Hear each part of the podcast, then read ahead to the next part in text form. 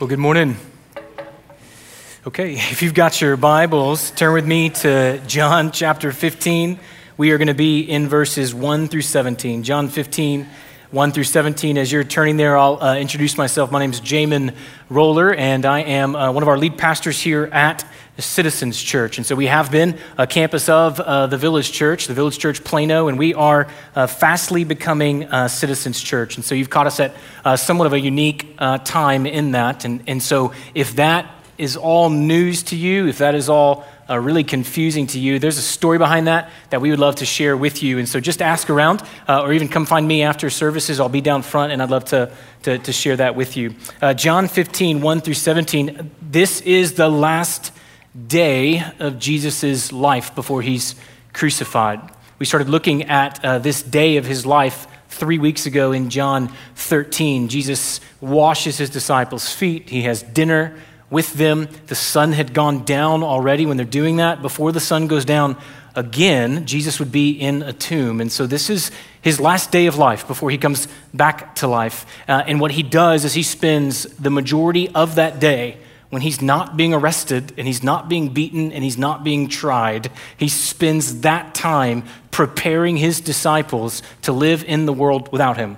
He is training them to continue what he started. And so, uh, what we had said three weeks ago is, is a couple of things. One, just to be reminded, and, and for some it might be news, but for, for most it's probably a reminder that the story of the Bible is not earth to heaven.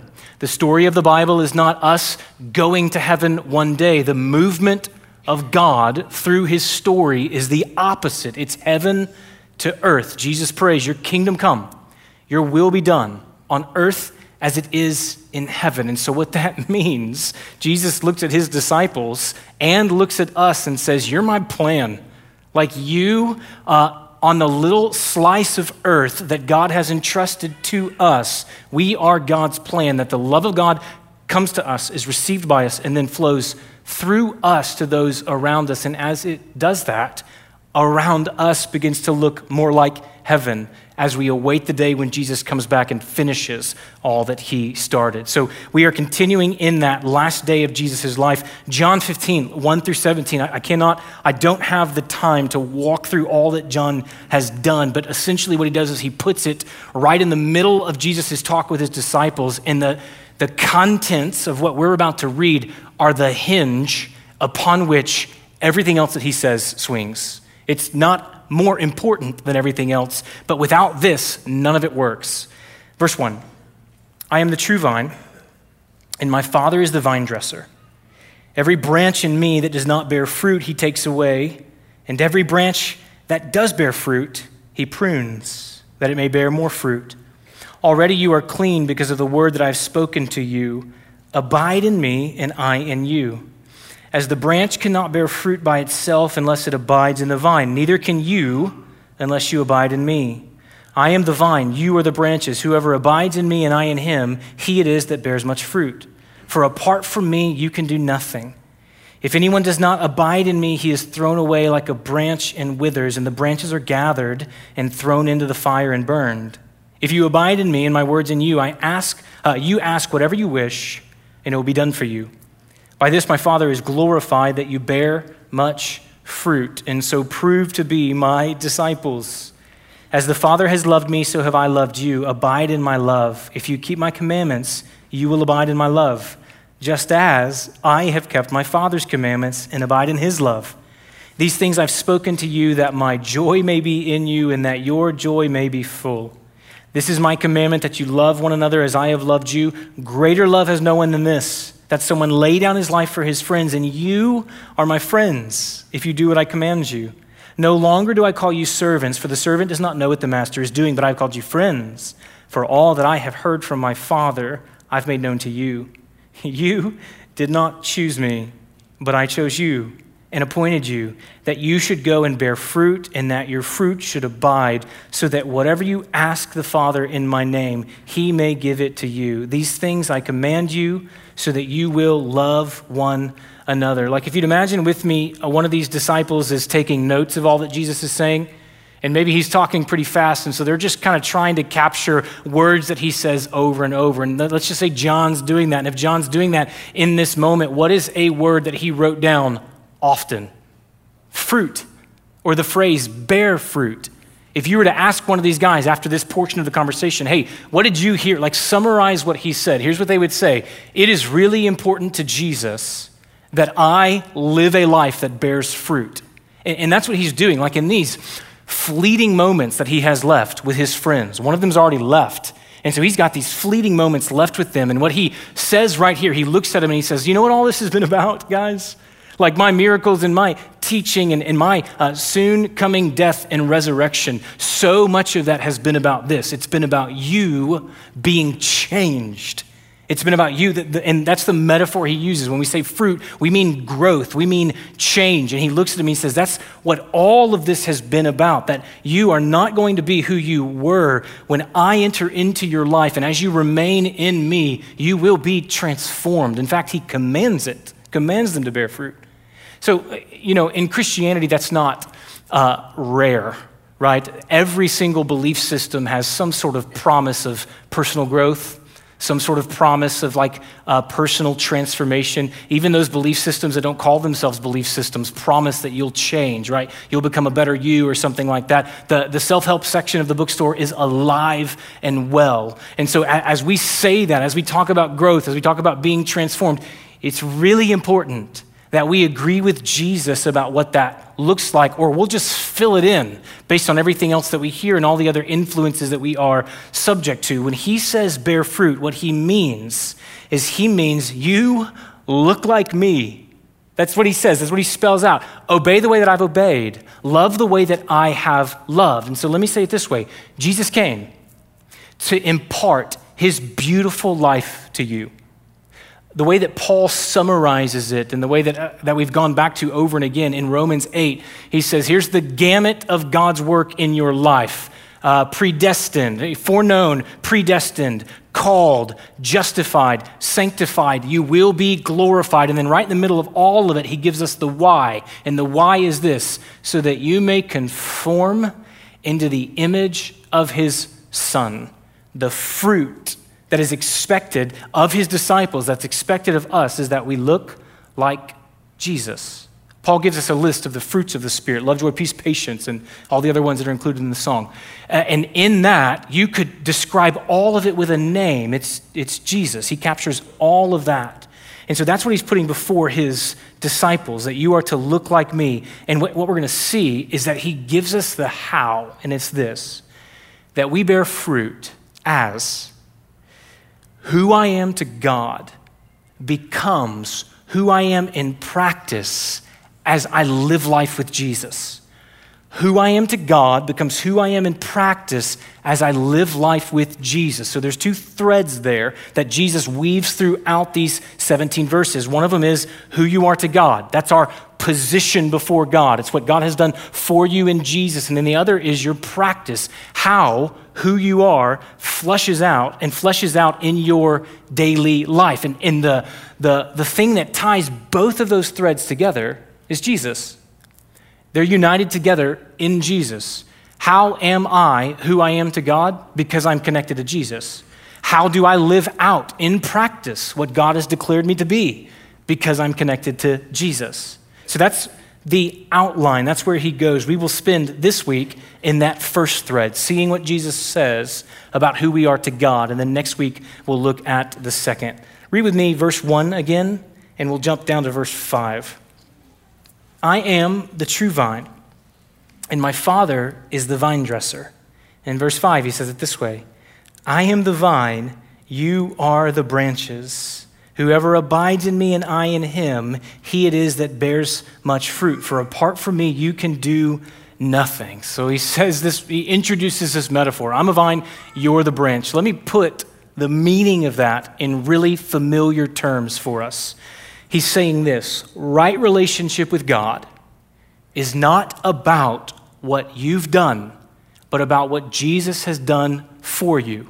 That should sound familiar if you've been a Christian for any length of time, or if you've just been a nominal churchgoer for any length of time. You have probably heard that idea repeated in this kind of setting. And it gets repeated in this kind of setting because God has placed that truth about life all over His Word. It is replete in Scripture that we come over and again to this idea okay, I'm right with God, not because of what I've done, but because of what Jesus has done on my behalf. And that's what we see here again. And it's presented to us from Jesus as this vineyard metaphor.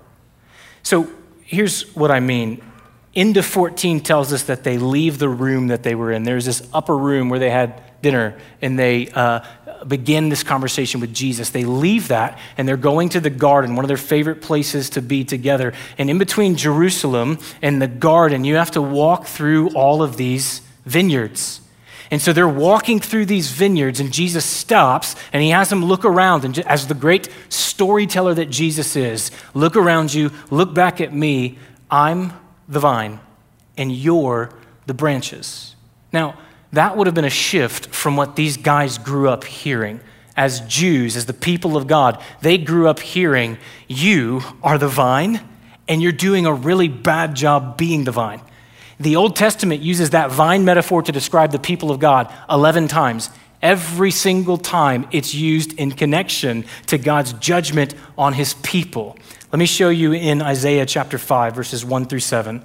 Isaiah is going to sing this song about a vineyard. Let me sing for my beloved my love song concerning his vineyard.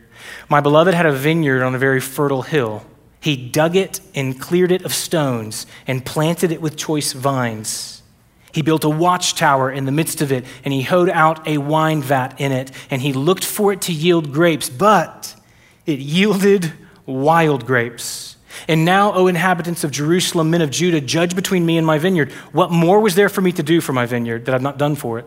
When I looked for it to yield grapes, why did it yield wild grapes? And now I will tell you what I will do to my vineyard. I will remove its hedge, and it will be devoured. I will break down its wall, it shall be trampled down. I will make it a waste, it shall not be pruned or hoed. Briars and thorns shall grow up. I will command the clouds that they rain no rain upon it. And then here's the point For the vineyard of the Lord of hosts is the house of Israel. The men of Judah are his pleasant planting, and he looked for justice, but behold, bloodshed, for righteousness, but behold, an outcry. Isaiah sings a song. It's not a happy song, it's a sad song. And it tells the story of God's relationship to his people throughout the Old Testament. That he's a gardener and he makes this vineyard and he does everything that he needs to do to pre- prepare and protect. And he places a vineyard there, and what comes out of it is the kind of fruit he did not create it to produce. And that's God as the gardener and the people that he rescued out of Egypt, and he gives them all that they need. All that they need to live, all that they need to be who he is called them and created them and protected them to be in the world. And instead of being a people that produced peace and righteousness and fidelity, rotten fruit came out of their lives. Wild grapes. Instead of justice, it was bloodshed. Instead of loyalty to God, it was idolatry and worship of all the other gods. Instead of being a light to the nations, they were like all the other nations. And that's the story the disciples grew up hearing. That's the truth that they, that they were living in at the moment. And so when Jesus, what he says is astounding, my friends. He says, Look around, see the vineyard, see the vines, see the branches. And he orients that metaphor, that was a metaphor of judgment. He orients it around himself, and it's now a metaphor of salvation. When he says, I am the vine, here's what he means I have stood where Israel has stood, and every time they failed, in every scenario where they were faithless, I was faithful. They were tested in the wilderness and they failed. I was tested in the wilderness and I succeeded. They were given the law and they could not keep it. Jesus not only keeps the law, but he embodies the heart of God behind the law. And so He does not shed blood. For the sake of justice, he allows his blood to be shed. He worships God and God alone. He's a light to the nations, he's a light to the world. He is, hear me, the vineyard of the beloved, and the fruit that comes out of his life is not wild, it's not rotten, it's rich, and it pleases the Father. And how do you think the Father feels about Jesus as his vineyard? He's pleased with him, he's been obedient, he delights in him. And so Jesus says this I'm the vine. You're the branches. The weight of living a life that is fully pleasing to God has been lifted off of you and it's been carried by Jesus. Jesus lives that God honoring, God pleasing, law satisfying life. And then he welcomes us into the benefits of the life he lived. Friend, the, the life of Jesus, like his life in our place, is just as essential to our salvation as his death in our place. Listen, he both dies the death that we deserve to die, and then he credits to us the benefits of the life that he lived that we could never hope to live. And that's what he means. I'm the vine, you're not. You don't have to, that expectation is no longer crushing you. I've lifted it, and here's what you are you're a branch connected to the vine. And if you're part of the vineyard that God is pleased with, it means that God is pleased with you. And it's like, think about who he's saying this to. Is that, do these guys, he's going to say in verse 3, you are clean because of the word that I've preached to you. Are they? When you think of these guys, I look at them and it's like, okay, they've still got a long way to go. They've still got a lot of wild fruit coming out of their life. And yet, Jesus is able to look to them, to a group of guys who have a long way to go, and to a group of people in Plano, Texas who have a long way to go. And he's able to say, no, no, no, you're the branch, you're connected to the vine. And what that means is that means that you are seen by God the same way God sees his son. You didn't earn any of it, you get to enjoy all of it. You get to enjoy all of it. Look, let me make this point. Jesus is giving them a sermon on looking like him and on bearing fruit in their life. And there's two threads to that sermon who you are to God and what you do in practice. How who you are flows out of your life. Those are the two. Which one does Jesus start with? Who you are to God. There's position, and then there's practice. And what has Jesus just told us is the beginning of the relationship position, who we are to Him. Like you get welcomed in on what Jesus has done, and you are brought in on that, and you get to enjoy and know with confidence that the Father is pleased with you, how he feels about Jesus. That's how he feels about you. That's what he sees when he looks at you. Position comes before practice. And look, look right at me. If you want to live an exhausting, doubt filled, anxiety ridden life, get those mixed up. If you want exhaustion and fear and doubt to be the thing that stays in between you and God. Live your life as if your practice determines your position. And then if I live like that, what happens is, is that I scrutinize every good thing I do. Because if my relationship with God, if my position with God is what's on the line, then I never trust anything that I do. I'm always harder on myself than I should be because what it means is even if I do the right thing, I know I did it from the wrong motive. Or I can never be honest with those around me about what I'm hiding in my life because if my position with God is what's on the line, then there is no freedom to be as broken as I actually am. Or maybe for you, the last 45 minutes of being here in a building like this, doing church together, has been hijacked by that fear. And it goes like this I look around and I feel like I have to earn my right to be here among the Christians. And as I am observing everyone else, gosh, everyone else means the words that they're singing more than I do. Most of these people know the Bible better than I do. I am sure that almost everyone else is coming in having lived a cleaner week than I just lived. And look, maybe all that's true. That is only crippling to you if your practice precedes your position. that is only crippling if who you are to God is determined by what you do and not what Jesus has done. And yet we almost can't help it. I, I know the faces in the room. I know you've heard that a hundred times, so many of you. How hard is it to actually live out? How often do you need the reminder? And it's because everywhere else in life, we're conditioned to believe that it works the opposite. If you've got position at your job, you did something to get there.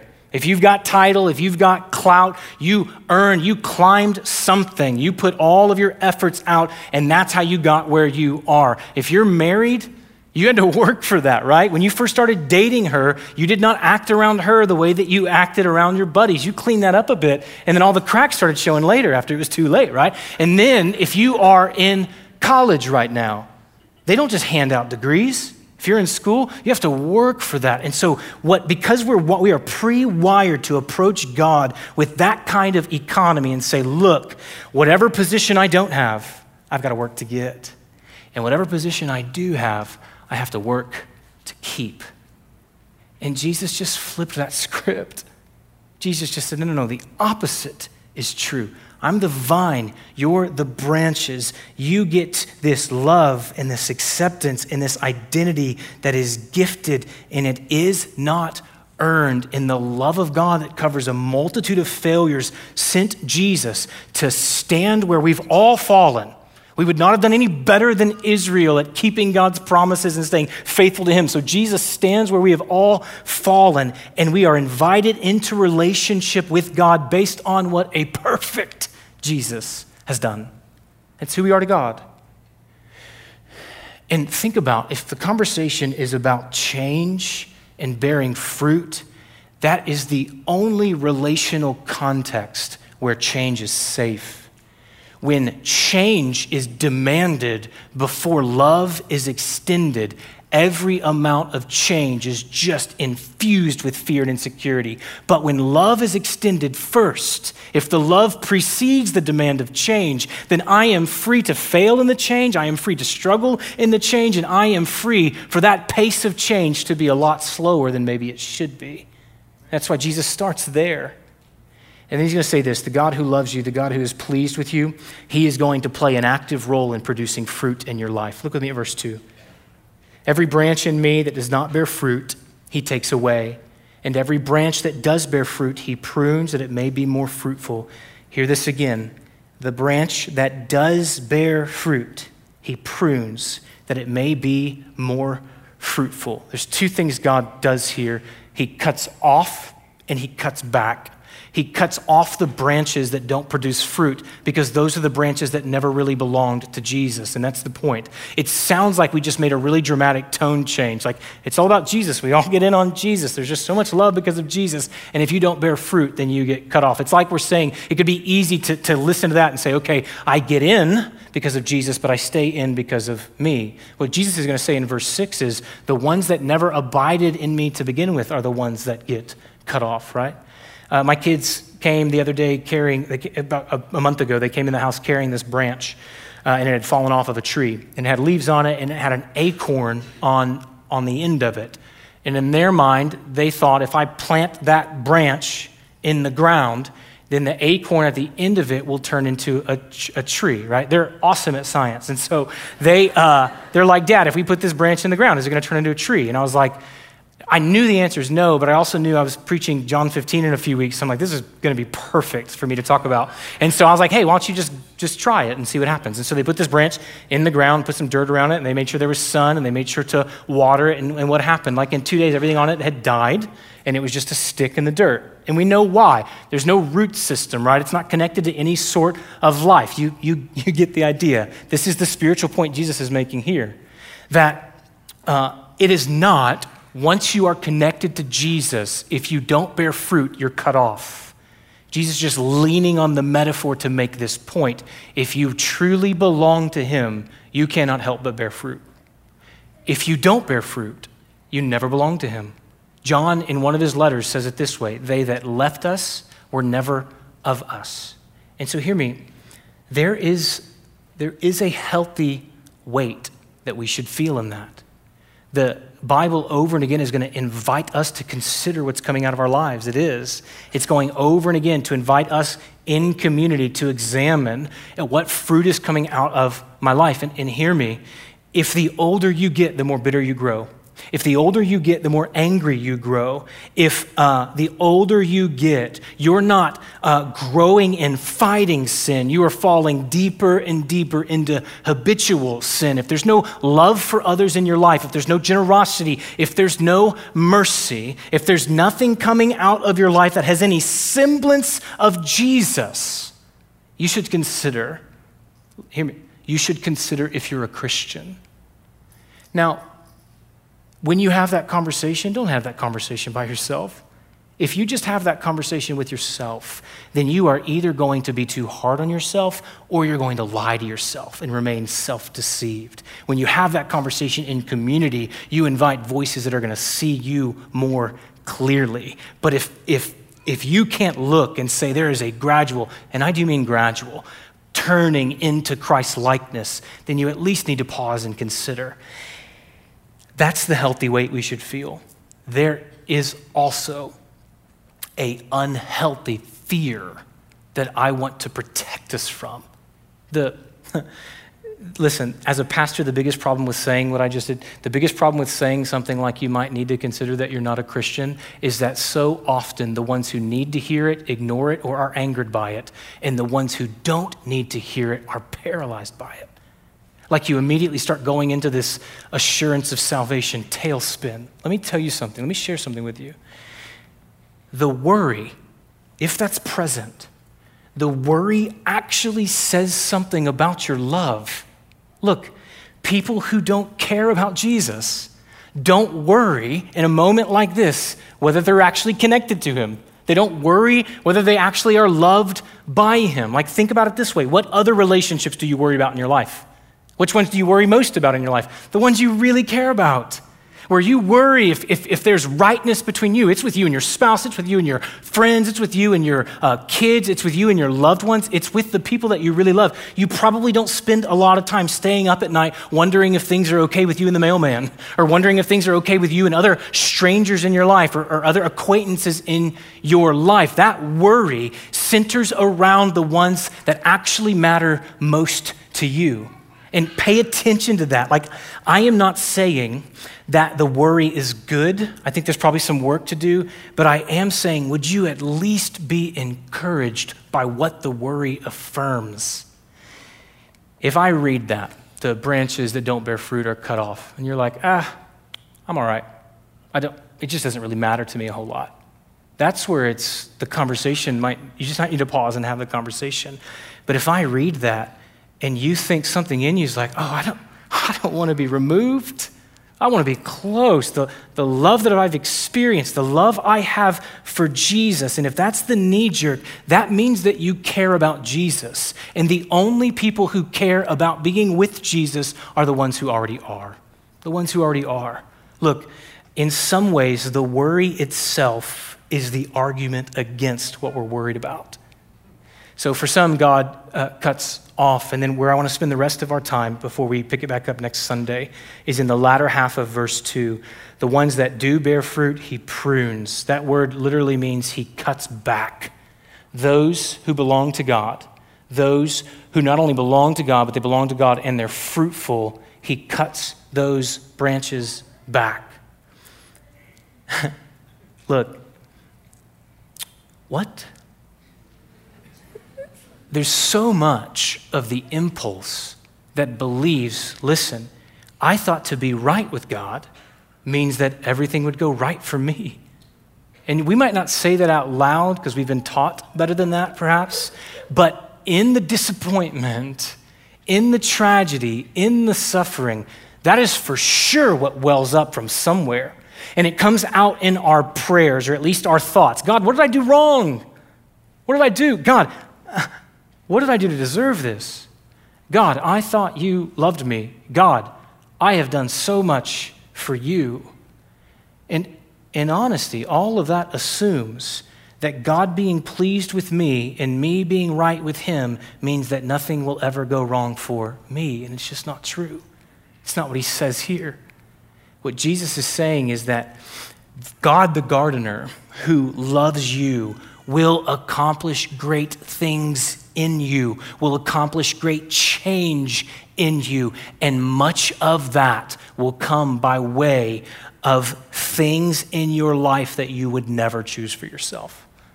Here's the image to tend to a vineyard. You got the branches that were bearing fruit and you would cut them back. Often you would cut them back to just the stalk. And so the leaves would be removed and the fruit would be removed and everything beautiful would be taken away. Now, that, in, in, in that being taken away, what came after that was even more fruit than what would have come had the branch never been cut back. That is the extent of what I know about tending to a vineyard. I had to Google the word stalk because I had no idea what that meant. But I could, I could spend so much time talking about what this looks like in the life of a Christian. Listen, you and I, so many of us, we have had this conversation face to face that when you tell your story, is it not the case that when you think about growth and when you think about change and when you think about when things just really sunk in for the first time, you go back to that season where you were cut back you went through something and you're like, man, I'm just a stalk. Everything beautiful has been taken away and I am confused. And maybe it was disappointment. Maybe it was the loss of a loved one, or maybe it was someone sinned against you. You gave them pieces of your heart and they broke the pieces that they had. Or maybe it was your own sin. You made a mess of your life and the life of everyone around you. And yet, when you tell your story, if you're on the other side of that, or even if you're right in the middle of it, when you talk about fruit, when you talk about how you know what you know, when you talk about who you are, where do you so often point to? It was then. It was when, it was when I felt like everything beautiful was taken away. It was when I was cut back. And out of that, God taught me to look like His Son out of that. There was the ministry that I have to people, the conversations, the love, the patience. And what we'd say, if we could just pay attention, is that the fruit coming out of my life now, because I went through the cutting back, is greater than what would have come out had I never been through what I went through. Right? In 2012, Carrie and I went to marriage counseling, and things were not great we were, uh, most of that was my sin. Most of that was my stuff. Some of it was, was hers. And all of it was we had settled into just these sinful ways of interacting with one another, these sinful patterns of idolatry and, and, and codependency. And so we went to counseling, and it was a low point. It was a low point. And, and we were cut back. And, and that counseling began, uh, you know, so much of a turn in our journey together. And I'll tell you, it got worse before it started making a turn. Two weeks ago, we went on vacation. And so it's seven and a half years after counseling. And we were sitting there at dinner, and we're sitting on the beach right on the ocean, and the sun is, is setting beneath the waves. It was beautiful. It looked just like Texas. And we're talking about us. And at one point in the conversation, Carrie goes back to 2012 and she goes back to that first counseling session and she says, Do you remember when he told us that God could use this to make our marriage not what it was, but better than what it could have been had we never been in that place? She says, Do you remember that? I say, Yeah, I do. Now. And she says, That is exactly what God did. It's exactly what God did. And what I don't want you to hear in that is I don't want you to hear that what I'm saying is that our marriage getting better was the win. What I'm saying is through the difficulty, we were both shaped, we were both cut back, we were both pruned. And the end result of that was that we look more like Jesus. And that's the win. And a healthier marriage that's getting healthier is just a byproduct of that. Look, friends, there is a kind of fruit that only comes out of your life after you've been cut back. And I want to tell you what I have observed around here.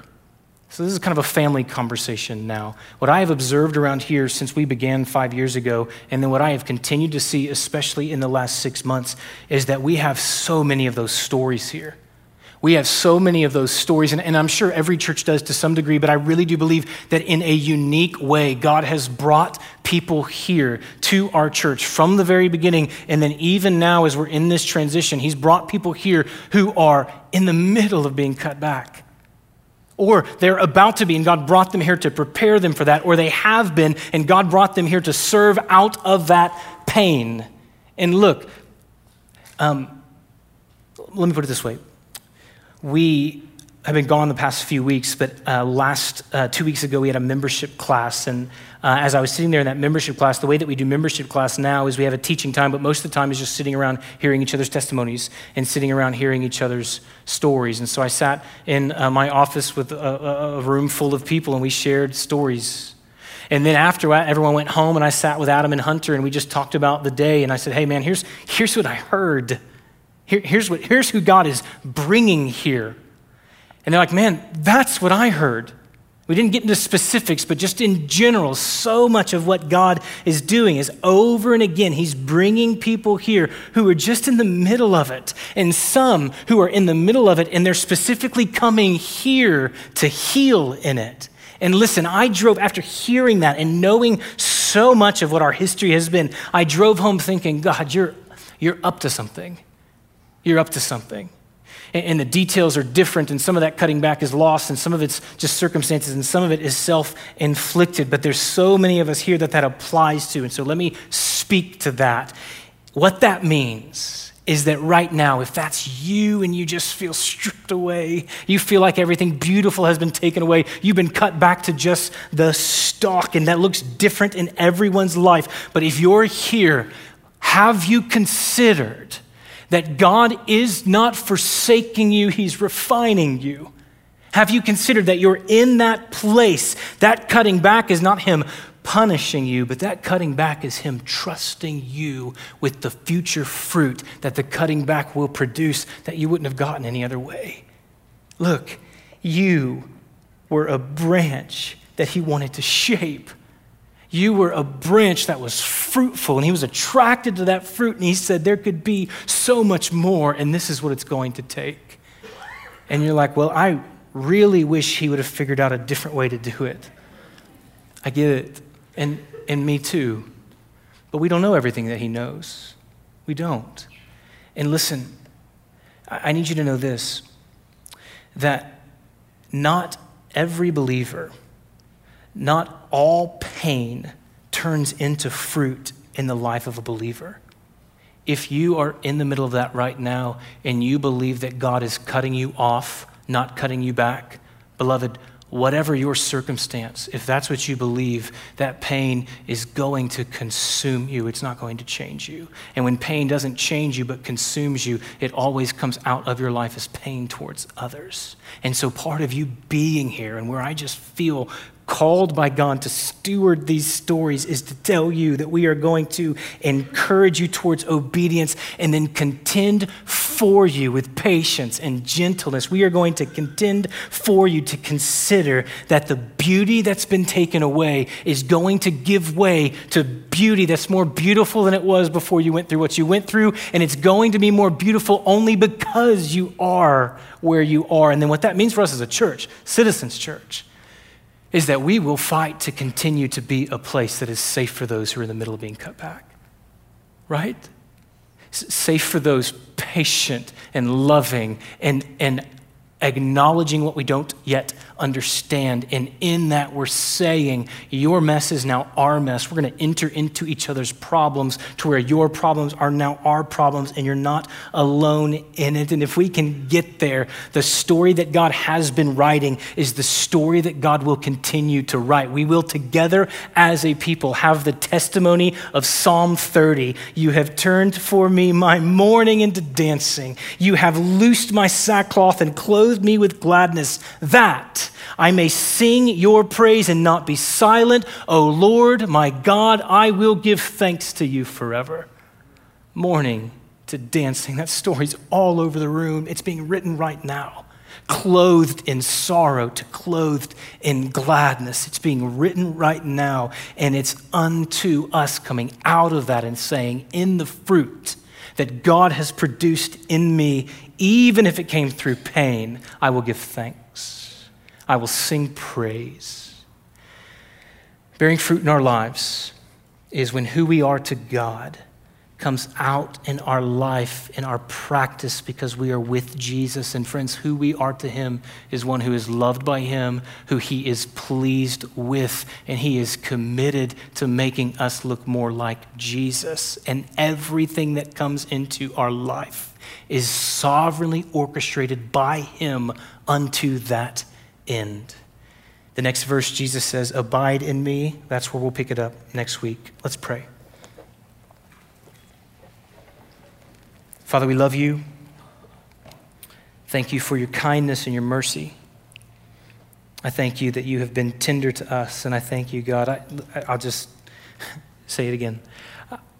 I feel so often, God, in standing on a passage like that and communicating it to people whom you love, I, I feel the uh, emptiness of my own personal experiences of those things, knowing that there are those in the room that understand it and are in it in ways that I have just never come close. And yet, where there is a lack of experiential knowledge from me to them, God, you know personally. You are one acquainted with sorrow. That action of you cutting back to bring forth even more beauty, that's what the cross is all about. God, that's what the cross is all about. That you cut back your own son. You uh, allowed that temporary interruption between your uh, eternal relationship so that we might be welcomed in by you, Lord God. We love you and we thank you. And I pray that it's out of that truth that we would be able to steward well where you have us, encourage one another well and live for you in a way that pleases you. We love you. Amen.